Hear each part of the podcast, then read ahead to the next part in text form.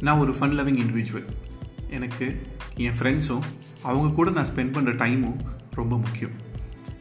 என் ஃப்ரெண்ட்ஸை என்டர்டெயின் பண்ணுறதுக்காகவே நிறைய கதைகளை உருவாக்கி ரியலாக நடந்த இன்சிடென்ட்ஸ் மேலே மசாலா தூவி ஷேர் பண்ணிகிட்ருப்பேன் இதனால் எனக்கு நிறைய நல்ல ஃப்ரெண்ட்ஸும் நிறைய குவாலிட்டி டைமும் கிடச்சிது.